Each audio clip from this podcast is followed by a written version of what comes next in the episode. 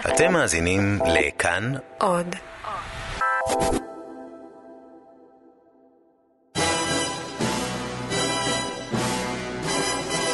ועדת חוץ וביטחון. אתם בטח חושבים שזאת הוועדה הכי סודית בכנסת. הרי דנים שם על הנושאים הכי רגישים במדינת ישראל. על פי השמועות, שם דיברה גולדה מאיר על האופציה לשימוש בנשק יום הדין במלחמת יום כיפור. זה איפה שמדסקסים על פתרונות לטרור סכינים ובאופציות הצבאיות של מדינת ישראל.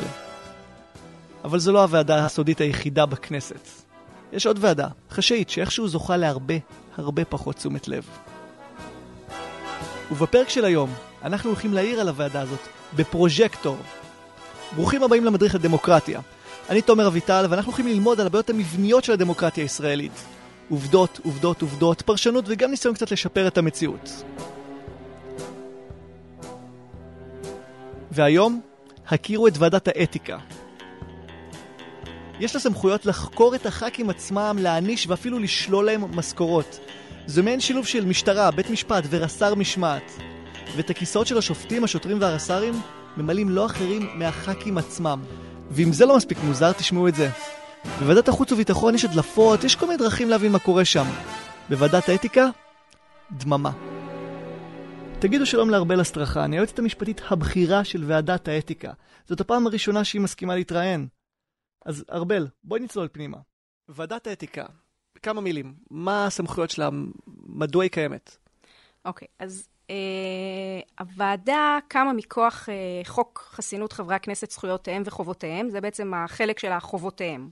והרעיון הוא שראוי לה, להכיל על חברי הכנסת uh, כל מיני uh, כללים ואיסורים והגבלות, uh, לא רק מהדין הפלילי, אלא לקבוע להם uh, רף התנהגות מסוים, שגם אם הוא לא מגיע לכדי עבירה, עדיין אה, הכנסת אה, תוכל אה, לקבוע שמדובר בהתנהגות לא ראויה ואפילו להעניש עליה.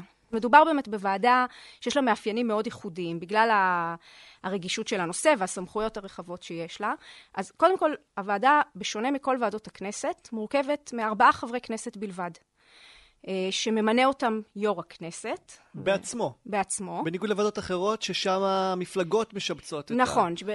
הוועדות הכנסת האחרות, שכמובן הן גדולות יותר. כמו הכספים, הכלכלה. נכון, ועדת הכנסת, כן. וכל הוועדות הקבועות של הכנסת. אה, מי שקובע את ההרכב שלהן זה מליאת הכנסת, לפי הצעה של ועדת הכנסת או הוועדה המסדרת, וזה באמת מבוסס על היחסים, יחסי הכוחות של הסיעות בכנסת. אה, והשיקולים שם הם בעצם שיקולים פוליטיים. הוועדה הזאת, היו"ר ממנה אותה אה, גם לפי ההרכב הסיעתי של הכנסת, אבל החוק אומר במפורש שזה בין השאר לפי ההרכב, אה, והוא בוודאי שוקל גם שיקולים אישיים של חברי הוועדה. אנשים שיש להם אה, רמה אישית ואתית גבוהה, כאלה שחברי הכנסת יסכימו לקבל את ההחלטות ואת הסנקציות ש... שהם מטילים.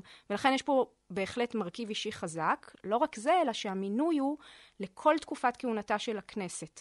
כלומר, זה לא שפתאום אה, חבר, אחד מחברי הוועדה תמך בהחלטה שלא כל כך מוצאת חן בעיני יו"ר סיעה או בעיני הקואליציה ומחליפים אותו. ברגע שהוא מונה, הוא משרת בתפקיד לכל אורך הקדנציה. רגע, אי אפשר להחליף אותו באמצע? יו"ר הכנסת לא יכול לא. להחליף אותו אפילו? נכון, כי הרעיון וואו. הוא של אי תלות ועצמאות מוחלטת. זו ועדה שפועלת כגוף מעין שיפוטי. ההחלטות שלה אמורות ככל האפשר בכנסת אה, להיות ענייניות ולא מושפעות משיקולים פוליטיים, סיעתיים. חברי הוועדה גם דנים בעניינים של חברי סיעתם. זה דבר שהוא לא פשוט בכלל. ולכן רצו לתת להם כמה שיותר עצמאות. ויש לנו שניים מהקואליציה ושניים מהאופוזיציה. נכון, שזה גם כן משהו מאוד ייחודי, אין רוב לקואליציה בעצם. הוועדה היחידה בכנסת, נכון. שהיא מאוזנת. אה... והיו"ר, רגע, הארבעה זה כולל את היו"ר? ארבעה כולל את היו"ר, היו"ר ממנה את הארבעה וקובע מי יהיה לא. היושב ראש מבין אותם כן. ארבעה. אה, הוועדה קובעת מי יהיה היו"ר שלה? לא, או היו"ר הכנסת? כל יתר ועדות הכנסת, אגב, כן. הן בוחרות את היו"ר שלהן. וכאן? כאן יו"ר, יו"ר הכנסת. הכנסת ממנה את הוועדה, אומר אלה ארבעת החברים, ומביניהם זה היושב ראש. צריך לומר שרוב ההחלטות מתקבלות פה אחד. זה הסטנדרט, זה די נדיר שזה לא מתקבל פה אחד. גם אגב, החלטות שמטילות סנקציות חייבות להתקבל ברוב של חברי הוועדה, כלומר בשלושה או ארבעה, שזה גם שונה מיתר הוועדות הכנסת. מה קורה כשמגישים תלונה נגד חבר בוועדה? אה, לשמחתי הדבר הזה לא קורה הרבה, אני לא יכולה לזכור מתי הדבר הזה קרה לאחרונה, אבל זה בהחלט יכול לקרות, כי גם כל אחד מהם יכולה להיפלט לו איזו מילה לא מתאימה, או, או דברים כאלה. במקרה כזה, יו"ר הכנסת יכול למנות ממלא מקום לחברי הוועדה, שוב, בהתאמה לח"כים מהקואליציה, מישהו מהקואליציה, לח"כים מהאופוזיציה, מישהו מהאופוזיציה, והם ידונו. כמובן שחבר ועדה לא ידון בעניין שלו. זו מחמאה אדירה ליושבי ראש הכנסת לדורותיהם, שהם עשו בחירה טובה, אם uh, חברי הוועדה עצמה לא מסכימה. זוכים ב... לא מקבלים תלונות. אוקיי, בואו ניקח שנייה אחת פאוזה, ארבל, כי במקרה ואתם המאזינים כבר חושבים לעצמכם איך אתם מגישים תלונה לוועדת האתיקה, אני רוצה לספר לכם על המקרה המיוחד של שי גליק. אה, לפני קרוב לשנה בערך, אה, התחלתי בעצם להסיף את ועדת האתיקה בפניות. היה את הסיפור עם אה, כמה ח"כים שהתפללו לזכר המחבלים שעשו את הפיגוע בארמון הנציב, ופרסמנו להציף אותם בפניות וועדת האתיקה באמת דנה ובאמת נזפה בהם, אני יודע, נתנה להם איזושהי השעיה או משהו, איזשהו איזה עונש ככה. אז הכירו את שי גליק, אזרח שלקח על עצמו להיות מעין שוטר פרלמנטרי. חבר כנסת עושה שטויות, שי גליק כבר ידאג שכל העולם ישמע על זה. למעשה הוא כל כך יעיל בהובלת ציבור להמטיר בקשות על ועדת האתיקה כדי שהיא תדון בהן, שחברי הוועדה קיבלו מהן החלטת שי גליק. מה היא אומרת? שהוועדה לא חייבת לדון בפניות של אזרחים. היא ממש פטרה את עצמה מלהפך לוועדת שי גליק. בגלל שהיא קיבלה מאות פניות, וזה, הם, הם פרסמו הודעה רשמית, שאין דבר כזה מהיום שקוראים לאנשים לשלוח פניות. זאת אומרת, אם אתה כואב לך משהו ופנית, אז הפנייה שלך תדון. אבל אם הם יגלו שזה 10 או 20 אנשים פנו, אז הם לא ידונו בזה בשום, בשום פנייה. זאת אומרת, הם פשוט יפסלו את זה על הסף, כי זה כאילו לחץ ציבורי. הם לא מוכנים לעשות לחץ ציבורי. אוקיי, אז ארבל, החלטה נוספת של הוועדה זה שאם יש מבול תלונות זהות, סוג של ספאם, זה פוטר אתכם מדיון. היא רשאית לא לדון, נכון. כן. כי הרעיון היה, עוד פעם, לא לעשות, שלא יעשה שימוש לרעה בוועדה. הוועדה מוכנה לדון בכל כל הבננה שמוגשת אליה ברצינות הראויה. אבל אם מישהו עכשיו כותב אה, בפייסבוק שלו, הגשתי קובלנה נגד חבר הכנסת איקס, אה, ועכשיו כולכם גם תגישו, והנה הנוסח ותשלחו. הוועדה אין לה מה לעשות אם עכשיו היא מקבלת אלפיים קובלנות זהות. זה אגב לא ישנה את ההחלטה שלה. אבל זה לא מחזק את העובדה שיש פה עניין ציבורי? לא. לא, הוועדה סברה שבמקרים קיצוניים ומוגזמים, כן. אה, לא, לא רוצים שיעשו בה, שיעשו בה שימוש לרעה. אתם בעצם עונים על כל הקבלנות שמוגשות אליכם. נכון. בכמה מדובר? אה, או, לא, לא באתי עם הנתונים, אבל אה, כל שבוע יש כמה וכמה קובלנות. אז בשנה זה מאות. נכון. ומה לוחות הזמנים לטיפול בקובלנה? כן, אז זה, זה משתנה. זה, זה יכול להיות מ, מימים ושבועות בודדים, אה, ועד אה, שבועות רבים. אה, זה תלוי בחשיבות של העניין, זה תלוי כמה זמן חבר הכנסת הנקבל צריך בשביל התגובה, תלוי כמה הדבר נראה לוועדה חשוב. אוקיי, זה, זה, זה נשמע טוב על הנייר, אבל בסוף זה ח"כים שומרים על ח"כים. את לא חושבת שצריך להיות מנגנון חיצוני שהוא לא חלק מהמיליה? שלא ייתן הנחות סלב כן. לחברים? אה, קודם כל, אני לא חושבת שהם נותנים הנחות סלב. ודבר שני, הרעיון הזה של איזשהו משפט חברים, אנשים שאכפת להם מאיך הכנסת נראית, מה, מהאתיקה שלה, ולכן הם שופטים אחד את השני. כמובן שזה לא שולל את העובדה שחברי כנסת אה, יכולים להיות כפופים לדין פלילי, במקרה שהם עוברים עבירה פלילית, או לתביעה אזרחית, אה, אם הם עושים אה, דברים שהם לא בסדר. אה, הם, אלא הם יכול... אפשר להגיש נגדם? כן, טוב, דין פלילי, אנחנו יודעים שחברי כנסת עמדו ועומדים לדין... אה, אה, וזה דבר אה, לא נדיר. אה, גם הליכים אזרחיים אפשריים, למרות שנכון שיש חסינות. חסינות חברי הכנסת אכן מונעת קיום הליכים פליליים או אזרחיים על דבר שחבר הכנסת עשה או אמר במילוי תפקידו. ודווקא בגלל זה חשובה ועדת האתיקה, כי היא יכולה לדון במעשים של חברי כנסת אה, שהם עושים במילוי התפקיד ושיש להם חסינות ושלא ניתן לקיים עליהם הליך בבית משפט, היא כן יכולה לדון ולהטיל עליהם סנקציות. אז עדיין לא הבנתי, למה הוועדה הזו כל כך חשאית? או משפט חברים, זה הרעיון? בגלל זה הוועדה כל כך סודית? הרעיון של החשאיות זה בשביל באמת שחברי הכנסת ירגישו משוחררים לדבר על, בעצם על העמיתים שלהם, החברים שלהם מהסיעה שלהם, או מסיעה שנגדם, שיוכלו ככל האפשר באמת אה, לפעול לעניין ופחות משיקולים אה, סיעתיים. הסודיות של הוועדה נותנת לה חלק משמעותי מהכוח שלה. מאחר וחברי הכנסת דנים בעצם בעמיתים שלהם, בחברים שלהם לסיעה, או מסיעות אחרות, אה, והרעיון הוא שהם יוכלו להתבטא באופן חופשי, אה, ולא לחשוב שכל מילה שהם אומרים, חברי הכנסת שהעניין שלהם נדון בוועדה יגידו, אה, פה הוא היה נגדי, פה הוא דיבר אה, עליי, ולכן מנסים לשמור את זה ענייני ככל האפשר, והסודיות היא חלק משמעותי מזה. ו- ואת שומעת בוועדה אותם לפעמים מצטערים על כך שאין להם יותר שיניים? או שהם מסתפקים ב... אה, אני חושבת שמאז שהרחיבו, קריאת הכנסת הנוכחית הוסיפו שתי סנקציות חדשות שקשורות לשלילת שכר, אני לא חושבת שזאת הבעיה. כן, לפעמים יש תסכול מהתנהגות מסוימת של חבר כנסת או מהתנהגות חוזרת. אה, אבל אה, טוב, זה, זה התפקיד שלהם, הם צריכים להחליט בעניין הזה ביחס לחברים שלהם, זה בהחלט תפקיד לא קל, זה גם הרבה פעמים לא מתגמל ציבורית, אנחנו יודעים שהרבה פעמים חברי כנסת, לצד העשייה האמיתית, מאוד חשוב להם גם שיהיה לזה איזשהו רווח תקשורתי, ו, ודווקא בגלל שהוועדה חסויה וחברי כנסת לא נוהגים להתראיין על ההחלטות שלה, בטח לא לפני, גם לא אחרי, אז אה, דווקא פה אין את, ה, אין את התגמול הזה. ואיך זה נראה באמת ש... את יודעת, יושבים החבר'ה בוועדה, ואז פתאום מגיע ח"כ ותיק, אולי הוא הרבה יותר שני מהם בכנסת, ופתאום הוא צריך להתגונן מול אנשים שביום-יום הם באים אליו לעצה. זה היפוכי... כן. היפוכים אה, שהם הכי כן, מרגישים שם. שאלה מעניינת, כי בכנסת הנוכחית באמת יש לנו ח"כים חדשים שיושבים בוועדה, חלק מהם. אה, האמת שחוץ מהיושב ראש, שהוא ותיק, שלושת החברים האחרים הם אה, חברי כנסת חדשים.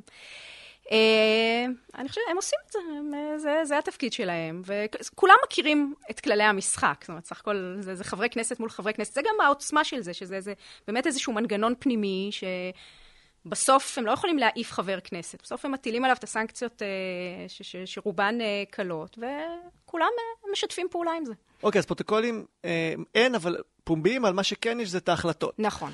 ובוא נדבר שנייה על ההחלטות האלה, כי, כי מה שמעניין תמיד את הציבור, את התקשורת, זה מה שכתוב בסוף, זה הוועדה הטילה נזיפה, גערה, געירה, לא יודע, בוא נדבר על התיבה. אני רוצה לחשוב שמעניין אותם אה, כל ההחלטה שהוועדה כותבת, וכל מילה שם נשקלת זה היטב. פריקים של התוכנית הזאת, ואני בטוח שגם כל המאזינים אה, נמנים על הקהל הזה של חובבי אה, פרסומי ועדת האתיקה, אבל הציבור הרחב אני בספק שהם יודעים יותר מאשר השורה התחתונה.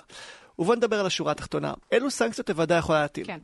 אז אוקיי, קודם כל צריך להבין שכשאנחנו מדברים עכשיו על הסנקציות, אנחנו מדברים על חלק מתפקידי הוועדה, שזה דיון בקובלנות. הוועדה עושה עוד דברים, שאולי נדבר עליהם בנפרד, אבל אחד הדברים המרכזיים שבאמת הוועדה עושה, זה לקבל קובלנות מכל אדם. כל אדם בציבור יכול להגיש קובלנה נגד חבר אני, כנסת. כן. סתיו שפיר, כולם. גם חבר כנסת יכול להגיש קובלנה נגד עמיתיו, זה קורה לא מעט, וגם אנשים בציבור. אז אני רוצה לספר לך ולמאזינים באמת על חבר שגם מתנדב במיזם השקיפות, שהגיש יחד איתי ועם עורך דין אילן יונש, קובלנה לוועדת האתיקה. אז uh, כמו רוב האנשים, אני נכנס uh, מדי פעם לפייסבוק במהלך היום, ויוצא לי לראות uh, הרבה מאוד פרסומים של uh, חברי כנסת ופוליטיקאים. עכשיו, חלקם אנחנו רואים את זה מעמוד פייסבוק שלהם, באופן טבעי, וחלקם יש גם uh, למעלה כתובית קטנה שרשום ספונסרד. כלומר, אותם חברי כנסת משלמים אה, על הפרסום הזה. הכירו את עידן בנימין, הוא מעין לוביסט ציבורי שאף אחד לא מינה, הוא מנסה לתקן את הכנסת במו ידיו. נפגוש אותו לדעתי כבר בפרק אחר, אבל כאן, בסיפור הזה של פייסבוק, הוא עלה על משהו. אה, אני לא אומר שזה לא נכון, אה, יש, יש הרבה עניין לציבור בחלק גדול מהדברים שהם עושים, אבל יש גם, נחשפתי לפוסטים מוזרים, כמו אה, ביקרתי את סבתא שלי בבית האבות, או אה, בדרך לחיפה עצרתי לבקר את הבן החדש של העוזרת הפרלמנטרית שלי. זה נראה קצת מוזר שלשלם על זה מכספי משלם המיסים, כי הם לא היו קונים הודעה אה, בעיתונות אה, מודפסת שמספרת דבר כזה. אני לא מכירה את, ה, את הסוגיה שאתה מעלה, אה, אבל בגדול הנושא של השימוש של חברי הכנסת, שאתה אומר על חשבוננו, אתה מתכוון לתקציב השנתי קשר עם הציבור. בדיוק. יש תקציב שנתי שהכנסת מעמידה לרשות כל חבר הכנסת לצורך הפעילות, הפעילות שלו והקשר עם הציבור. השימוש בתקציב הזה, והאם הוא נעשה למטרה ראויה, בהחלט זה נושא שיכול להוות עילה לקובלנה. מצוין, אנחנו אפילו חשבנו לא ללכת על קובלנה אישית, אלא לבקש מהוועדה לשרטט אילו הם כללים. לדוגמה, שחבר כנסת יצטרך לדווח רטרואקטיבית פעם בחודש, הצוות שלו יגיש פירוט על הפוסטים היומנים שלהם, ואנחנו חושבים שעצם הפיקוח הזה של הוועדה יוכל אולי לסנן אה, מימון פוסטים נטולי אופי ציבורי. כן, אני... שוב, זו פעם ראשונה שאני נתקלת בדבר הזה, אז אני ככה חושבת אולי לא בהכרח זה עניין של ועדת האתיקה, אולי זה עניין דווקא של חשב הכנסת, שהוא זה שמאשר כל הוצאה מהתקציב השנתי. אבל החשב הוא לא גורם, כלומר עכשיו הוא מאוד טכני, הוא לא, מחליט... לא, הוא יכול בהחלט להגיד לחבר כנסת, שמע, מה שפה ביקשת זה לא חלק ממילוי התפקיד mm. שלך, זה עניין אישי, אני לא מאשר mm. את זה. מעניין. זה... חיים אבידור. נכון. בואי נדבר על התחמושת של הוועדה, על הארסנל שלה. אז אה, חוק החסינות, אה, שכמו שאמרתי שהוא מקים את הוועדה, הוא גם קובע את הסמכויות שלה, והוא מונה עשר סנקציות שהוועדה יכולה להפעיל נגד חברי הכנסת. עשר המכות. אה, אפשר, אפשר לראות את זה ככה. אה, החל מהערה ואזהרה ונזיפה ועד הגבלות אה, על הפעילות הפוליטית הפרלמנטרית של חבר הכנסת, הגבלות על הגשת הצעות חוק וכולי. ועד הרחקה מישיבות הכנסת, שזו סנקציה. רגע, זה ממש נחמד, יש לך פה, מה זה, זה כל, הח... זה כל החוקים שקשורים לוועדה, זה כזה אוגדן חמוד. זה חוקים בענייני הכנסת. זה נראה דפים מ-1950, זה... זה החוק המקורי? אה, לא, לא, זה מעודכן עם כל התיקונים. כן. זה... אני, אני מכינה קבצים כאלה לשימוש חברי הכנסת ועובדי הלשכה המשפטית של כל הדינים שקשורים לכנסת. הם קוראים את זה או שהם מבקשים ממך את הסיכום? אוקיי, אז בואו נחזור לעשר המכות. כן, כן. אז אמרנו. החל מהערה, אזהרה, נזיפה, אה, שליל, אה, הגבלה על הפעילות... אה... אולי שנייה נתעכב רק על הערה, נזיפה. כן. ומה השלישי? יש הערה, אזהרה, נזיפה ונזיפה חמורה. אז זהו, אני ישבתי באמת לתוך הלילה אתמול לקרוא את שלל קובלנות, ולא הבנתי עד עכשיו מה זה אומר בכלל. מה אני עושה כח"כ שקיבל הערה? האם זה נרשם בתיק האישי? למי אכפת? לא, איך זה מתורגם אכפת ל... אכפת מאוד. Oh, נכון שזה נשמע כמו, טוב, אז, אה, אז נזפו בי, אז uh, עוברים הלאה. אבל צריך לדעת שחברי הכנסת מאוד אכפת להם. וכשמוגשת נגדם קובלנה, הם uh, מגישים על פי רוב תגובות מפורטות. יש להם גם זכות לבוא ולהופיע בפני הוועדה, לפעמים עושים, עושים את זה והם מופיעים uh, בעל פה. הם מאוד לא רוצים שברקורד האתי שלהם יהיו החלטות נגדם. לחברי הכנסת מאוד מאוד אכפת. אז תפסנו לשיחה את אחד מחברי הוועדה, חבר הכנסת אייל בן ראובן מהמחנה הציוני, שסך הכל מסכים עם ארבל. כאשר הם נענשים לעיתים, אז uh, לפי התגובות שלהם, אז זה כנראה מאוד מאוד מאוד אכפת להם וחשוב להם. אה, ולכן, תראה, אנחנו גם הרחקנו כבר חברי כנסת לשישה חודשים מפעילות. אה, זה עונש לחבר כנסת. אה, קשה ביותר. קודם כל צריך לומר שהסנקציה היא לא חזות הכל. ומעבר לזה יש גם אמירות ערכיות ועקרוניות של הוועדה. אבל לעומת זאת, כן ניתנה הערה לאביגדור ליברמן, שאמר לחבר כנסת ערבי, חבל שחמאס לא מטפל בך, יגיע היום שלך. או לאריה אלדד, שהתבטא נגד ראש הממשלה בזמנו אולמרט, שיש לו דם על הידיים, דם הנרצחים בפיגועי הטרור. הוועדה בזמנו החליטה שזה הפקרות לשון שעלולה להוביל לאלימות ולליבוי צרים. איפה בעצם, איך מחליטים איפה כן. עובר הקו? אז תראה, זה נכון שבאמת דם על הידיים, רוצח, דברים כאלה, הוועדה מאוד לא אהבה את ההתבטאויות האלה, וגם היו לה כמה החלטות עקרוניות שבהן היא קראה לחברי הכנסת להימנע מזה. לפעמים זה גם תלוי ההקשר שבו הדברים אה, נאמרו, אה, האם זה פעם ראשונה שחבר כנסת אומר דברים כאלה, או שמוגשת קובלנה נגדו. גם כל, יש וריאציות מסוימות בין הוועדות השונות, אתה מביא פה דוגמאות באמת מכנסות שונות, אז ההחלטות יכולות להיות קצת שונות, אבל בגדול כבר הרבה שנים הוועדה אה, נוקטת בעמדה עקבית שהתבטאויות שיש בהן עמדה פוליטית, אידיאולוגית, ושאין בהן ממש הסתה לעבירה, אה, יהיו מוגנות והוועדה לא תתערב בהן. לכן, ואלה רוב רובן של הקובלנות שה, שוועדת האתיקה מקבלת. מישהו סופר כמה הערות או נזיפות? בוועדה בוודאי יש ריכוז של הדברים האלה, כי זה מש... הרקורד האתי של חבר כנסת משפיע על החלטות, על ההחלטות הבאות נגדו. חשבתם לפרסם את זה? תראה, כל ההחלטות מתפרסמות... אה, לא, אני מתכוון את הריכוז, את הלוח תוצאות. לא יודעת, אני לא חשבתי על זה, זה לא... תראה, אין מאות החלטות, אז זה לא משהו כן. שיש בעיה להגיע אליו. אה, אבל בהחלט אם חבר כנסת אה, ננזף או הוזהר בעניין מסוים, ושוב מוגשת קובלנה שנמצאת מוצדקת, בפעם הבאה אין ספק שהסנקציה תהיה בוודאי. אז מה ההבדל בין הערה, נזיפה, נזיפה חמורה? הערה, אזהרה, נזיפה ונזיפה. המדרג.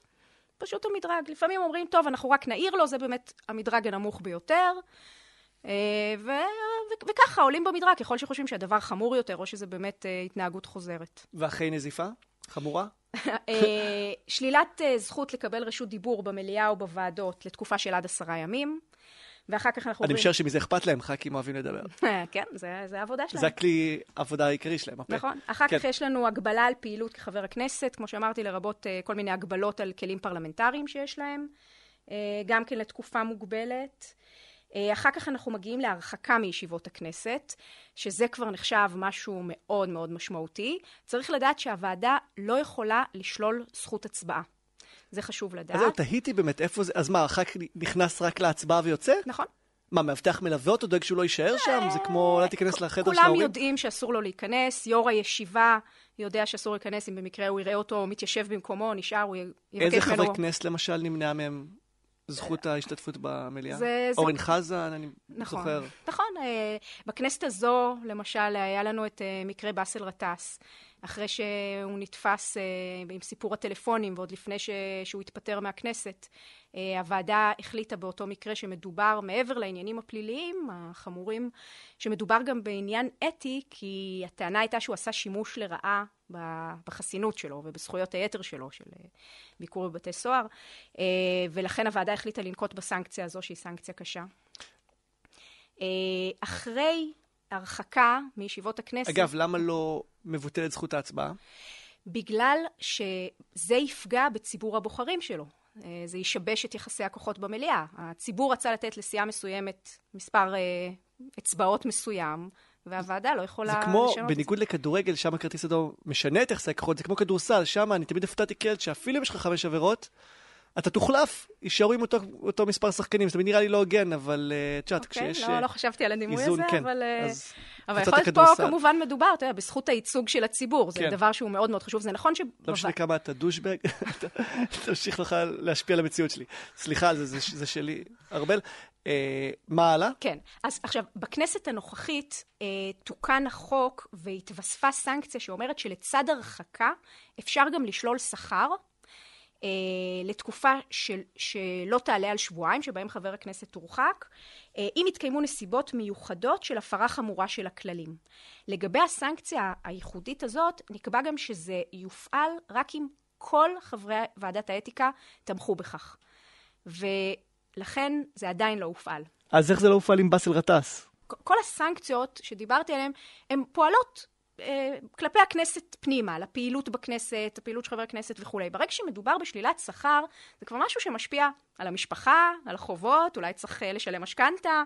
זה משהו מאוד מאוד משמעותי, ולכן הוועדה לא תעשה דבר כזה בקלות.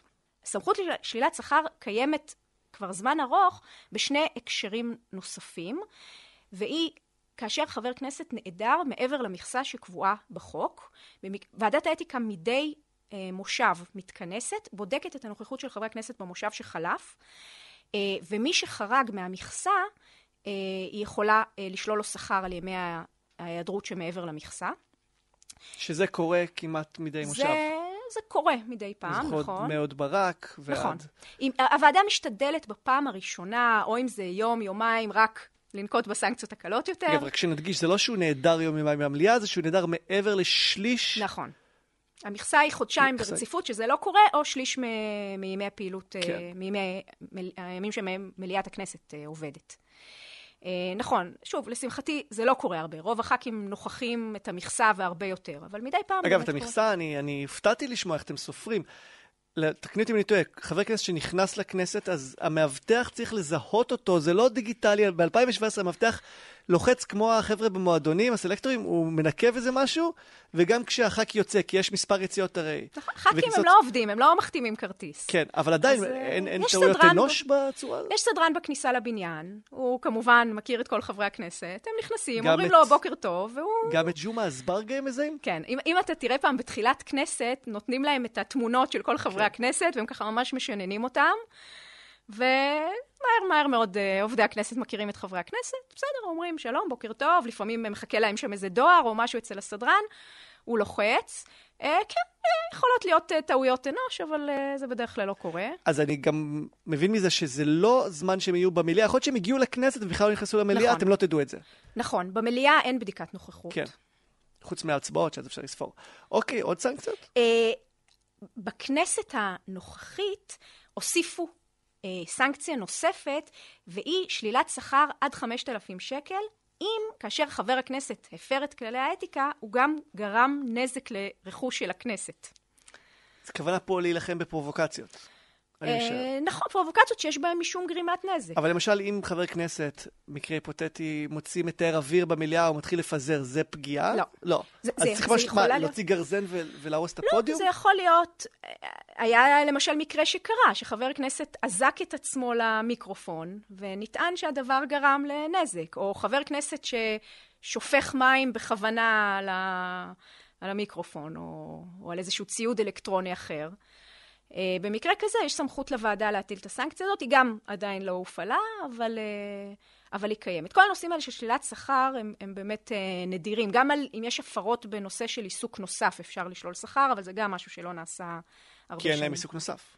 אוקיי, בוא נדבר רגע על ניגודי עניינים. כן. מה דריסת הרגל פה של הוועדה? איך כן. היא יכולה אז להשפיע? אולי צריך להגיד אה, איזשהו משפט מקדים, שאצלנו בכנסת, בשונה ממרבית המדינות, אסור לחברי הכנסת לעסוק בעיסוק נוסף, שזה יכול להיות פתח מאוד משמעותי לניגודי עניינים. אם יש עיסוק, עיסוק נוסף. נכון. מה שהיה עד שנות עד שנות ה-90. ה-90, נכון. אולמרט היה עורך דין עם משרד וחבר כנסת. נכון. יש למשל באנגליה, חבר פרלמנט יכול להיות עורך דין, אה, איש עסקים. כן. הדבר הזה, בעינינו, היום זה נראה לנו נורא טבעי וברור שהוא מאוד בעייתי ו- ואין לאשר אותו. אה, ובעצם חברי הכנסת לא יכולים לעסוק בשום עיסוק נוסף בשכר. כן מותר להם, הו- הוועדה כן התירה להם לעסוק בעיסוקים ציבוריים נוספים, אה, למשל אה, להיות מעורבים בעמותות, דברים כאלה, גם זה בהגבלות מסוימות. למשל, הם לא יכולים לפעול אה, ביחס לאותו גוף שהם חברים בו בכלים הפרלמנטריים שלהם, הם לא יכולים לפנות בשם אותו גוף לגורמי ממשל, וכמובן הם לא יכולים לקבל שכר בכלל. אז הדבר הזה, אה, כמו שאמרתי, מונע אה, הרבה מאוד ניגודי עניינים. אבל בכל זאת, הדבר הזה יכול להתעורר, כי מטבע הדברים, אה, חברי הכנסת עוסקים בכל הנורמות שחלות במדינה. והם מקבלים הרבה החלטות שיכולות להשפיע עליהם ועל הכיס שלהם, של קרוביהם, של חברים שלהם. הם דנים במיסים ובשירות צבאי ובארנונה ובתשלומי הורים, וכל הדברים האלה רלוונטיים. נדל"ן? כן, וכל הדברים האלה רלוונטיים גם אליהם. מהסיבה הזאת, אנחנו לא יכולים להכיל עליהם את הכללים הרגילים שחלים על עובדי ציבור ביחס uh, לניגוד עניינים. Uh, כי הדבר הזה אצלם ממש מובנה בתפקיד. Uh, הרבה פעמים הם גם רואים את עצמם כנציגים של מגזרים. נציג uh, חסידות מסוימת, נציג הפריפריה, נציג ההתיישבות העובדת. ולכן אם נגיד להם לא לעסוק בעניינים האלה, הם יגידו, אז, אז בשביל מה אני כאן? לכן ועדת האתיקה פיתחה במשך השנים מבחן שעיקרו הוא עד כמה גדולה הקבוצה שחבר הכנסת או מקורבו אה, נמנים עליה, ושתהנה מההחלטה אה, או מההצבעה שחבר הכנסת אה, יהיה שותף לה. ככל שמדובר בקבוצה גדולה יותר, כך ועדת האתיקה תיטה להכשיר את, ה, את הדבר הזה, להכשיר את היוזמה ואת ההשתתפות, וככל שהקבוצה קטנה יותר, כך הוועדה תיטה לקבוע שמדובר בניגוד עניינים, ואז חלות מגבלות על חברי הכנסת. אז אם למשל מעלים את המע"מ, זה משפיע על מיליונים, אז כמובן... כל שהוא אזרחי המדינה כל אחד בעצם. יכול להצביע על העלאת הורדת נכון. המע"מ. לעומת זאת אתה מצביע, לא יודע, על, על מס דירה רביעית, ולך יש ארבע דירות, נכון, אז המבחן. הוא לא תמיד קל ליישום, ולכן חברי הכנסת נוהגים להתייעץ מראש עם ועדת האתיקה ועם היועץ המשפטי של הכנסת. הם אה, לא חייבים, הם וולונטרית מגיעים. אסור להם לפעול בניגוד עניינים. כן. זה עקרונות כלליים של, של ניגוד עניינים שחלים על כל נבחר ציבור ועובד ציבור. הם לא יכולים- חייבים להצהיר גם על ניגוד עניינים במליאה או או, אז, בוועדה. אז פה הכלל הוא כזה. אם מדובר בקבוצה מאוד גדולה, אה, בין אם זה משהו שהוא ברור, כמו שאתה מדבר על העלאת המע"מ, או משהו שהם שואלים אותנו, את ועדת האתיקה, ואומרים להם, כן, זה עשרות, מאות אלפי אנשים, עשרות אה, אלפי אנשים, ואין בעיה, אז הם לא, צריך, הם לא חייבים גם להצהיר. הם יכולים, אבל אין חובה, כי בעצם מנטרלים את האפקט של ניגוד העניינים ברגע שמדובר בקבוצה מאוד גדולה. אם לא מדובר בכזו קבוצה, וכן יש חשש לניגוד עניינים, הרעיון הוא שחבר הכנסת אה, לא יוכל ליזום, אה, ליזום אה, הצעות חוק או דיונים בנושא הזה, הוא גם לא יוכל להצביע במליאה, ב, הוא לא יוכל גם להצביע בוועדה, כי הרעיון שהוא בוועדה אפשר להחליף אותו על ידי חבר אחר מהסיעה שלו. במליאת הכנסת לא ניתן להחליף, כידוע, חבר, אה, שם אין, אין יותר מ-120, ולכן חבר הכנסת מחליט, אם הוא לא רוצה להשתתף בגלל ניגוד העניינים, הוא פשוט לא ישתתף בהצבעה. אבל אם הוא רוצה להשתתף, אז מתעורר העניין של הגילוי הנאות, הוא צריך להודיע על זה מראש, לפני ההצבעה, בפומבי, על כך ש, שיש לו עניין בנושא הזה. וועדת האתיקה, ועדת האתיקה היא זו שהוא מתייעץ איתה ואומרת Mm. לו, האם יש ניגוד עניינים או אין ניגוד עניינים. אז החברי ועדה מכירים את כל הסודות של הח"כים. אה, מכירים לא מעט. בוא נקרא מקרה בוחן אמיתי. ציון פיניאן, חבר כנסת בליכוד, היה לו, היה לו פוליו, הוא סבל מפוליו, והוא קידם חוק שחולי פוליו יקבלו מענק.